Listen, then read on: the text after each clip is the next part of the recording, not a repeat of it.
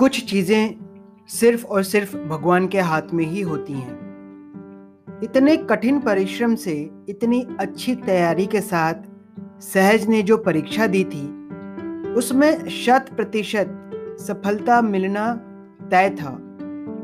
लेकिन ऐसे परिवेश में मनोबल तो नहीं टूटा, पर लय अवश्य ही टूट चुका था। दोबारा परीक्षा हुई रिज़ल्ट भी आया, पर वह अनुकूल नहीं था।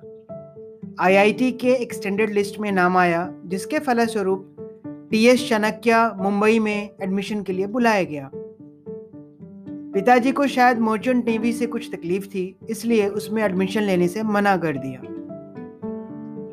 रिजल्ट्स तो बहुत आए, बहुत सारे कॉम्पिटिटिव एग्जामिनेशंस में अच्छे मेरिट लिस्ट में नाम आया, जैसे Kurukshetra university B I T Sindri BIT Mesra और निफ्ट परंतु सेशन और कॉलेज को देखते हुए पिताजी ने निफ्ट को सर्वोपरि रखा और उसको प्राथमिकता दी गई। मैं श्रोताओं को निफ्ट के बारे में, एक कॉलेज के बारे में पहले थोड़ा सा अवगत कराना चाहूँगा। निफ्ट यूनेस्को और यूएनडीपी द्वारा वित्त प्रदत्त फाइनेंस्ड एंड रिकग्नाइज्ड है और रांची यूनिवर्सिटी से एफिलिएटेड है। भारत सरकार का एक अग्रणी सरकारी कॉलेज है जो हटिया रांची में स्टैब्लिश्ड है। भारत में उद्योगों की जननी मदर ऑफ़ ऑल इंडस्ट्रीज़ के नाम से जाने वाली H E C heavy engineering corporation Ranchi में टेक्निकल एक्टिविटीज़ को सुचारू रूप से चलाने के लिए यहाँ से योग्य मानव संसाधन प्रदान करता रहा है। इंजीनियरिंग के दो मूलभूत विषयों, मैन्युफैक्चरिंग और मेटलर्जिकल इंजीनियरिंग की पढ़ाई यहाँ पे होती है। देश स्तर पर कॉम्पिटिटिव एग्जामिनेशन के पश्चात यहाँ पे एडमिशन होता था। सहज को ऑल इंडिया रैंक थर्टी आया। चूँकि यह प्रकार, यह कॉलेज हर प्रकार से बाकी कॉलेजेस से अच्छा था, अतः पापा जी ने इस कॉलेज में एडमिशन के लिए सहमति दे दी। अब इसे भगवान की मर्ज़ी कहें या किस्मत, पूरे देश में कहीं भी जाने का विकल्प होते हुए भी सहज को फिर से रांची का ही सहारा मिला, साँझ के शहर का ही सहारा मिला। एक बार फिर उसे उन भावनाओं से दूर उठाने का अवसर मिलेगा क्या? क्या साँझ के मन में अभी भी वह बातें, वह एहसास ज़िंदा होंगी? विगत लगभग दो सालों में एक दूसरे की कोई जानकारी नहीं मिल पाई थी दोनों को। कुछ बदला होगा या सब कुछ वैसा ही होगा? क्या साँझ की नज़रें वैसे ही बोलती होंगी? अनेक प्रश्न थे उसके मन में, जिसका उत्तर मिलना मुश्किल था। पर उसका दिल हमेशा यही कहता कि सब कुछ वैसा ही है। पापा जी की तबीयत धीरे धीरे खराब होती जा रही थी। टाटा मेमोरियल हॉस्पिटल, मुंबई ने यह भी बता दिया कि उनकी दो वर्ष की ज़िंदगी अभी और बची है। अपने पर्सनल और पारिवारिक जिम्मेदारियों को निभाने के स्वरूप उन्होंने बेटी का विवाह करना परम आवश्यक समझा। अतः पापा जी ने सहज की छोटी बहन पीहू के लिए एक योग्य वर तलाशना शुरू कर दिया।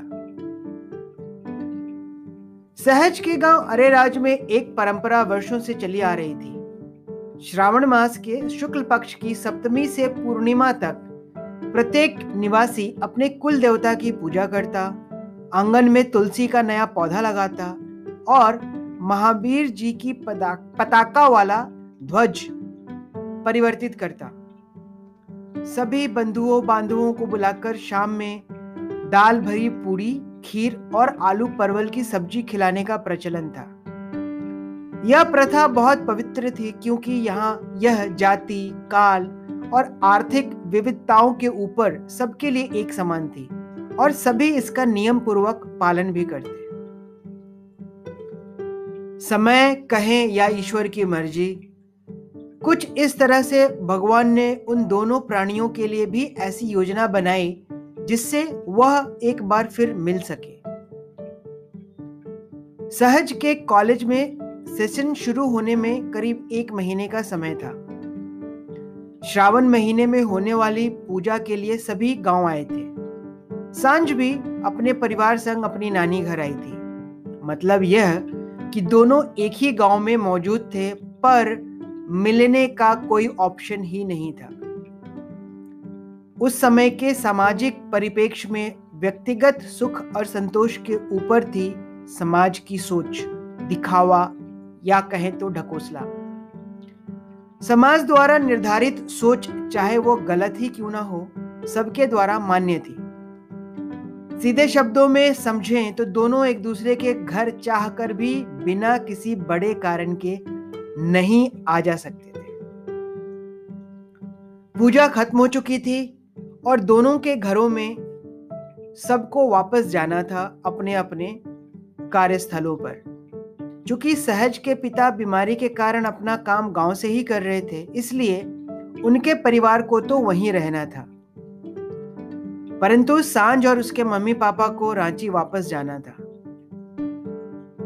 संयोग कुछ ऐसा बना कि सहज को पिताजी की कुछ विशेष दवाई लेने मुंबई जाना था। और एक बार फिर संयोगवश दोनों की ट्रेन मुजफ्फरपुर से एक ही दिन रवाना होने वाली थी। सिर्फ़ समय का फ़र्क था।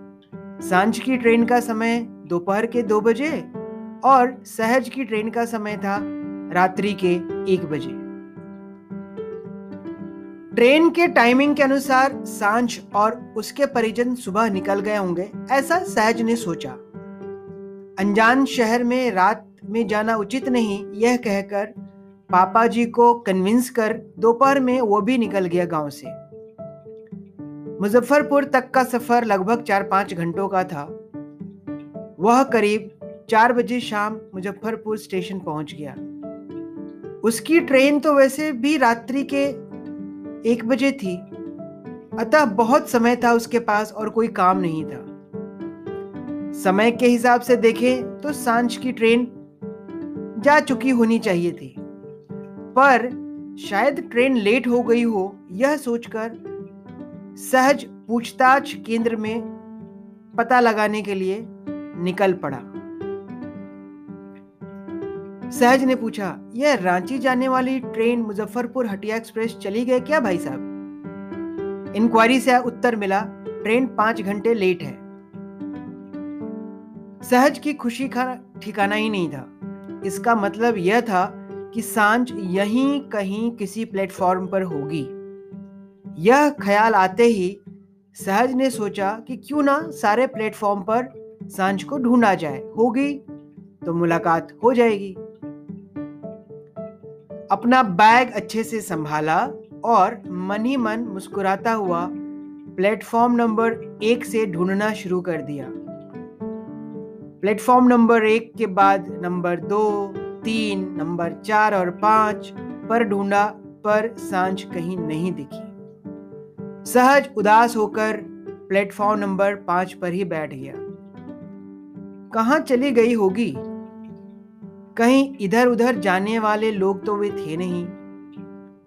हो सकता है शायद किसी रिश्तेदार के घर चले गए होंगे। चूँकि ट्रेन लेट थी, हो सकता है ट्रेन छूटने के थोड़ी देर पहले फिर वापस आ जाए। ऐसे ही ख्याल आ रहे थे सहज के मन में। फिर उसने सोचा कि वैसे भी तो उसके पास समय की कोई कमी नहीं है। क्यों नहीं एक बार दोबारा से फिर खोजा जाए? चूँकि ट्रेन तो नहीं गई थी, इसलिए मिलने की संभावना काफ़ी ज़्यादा थी। इस बार सारे वेटिंग रूम सारे फ़ूड प्लेसेस भोजनालय इत्यादि सब में ढूंढेगा। मिली तो ठीक, वरना समय तो काटना ही था। पर मैं, दिल में एक विश्वास बहुत अटल था। वह था कि साँझ अवश्य मिलेगी।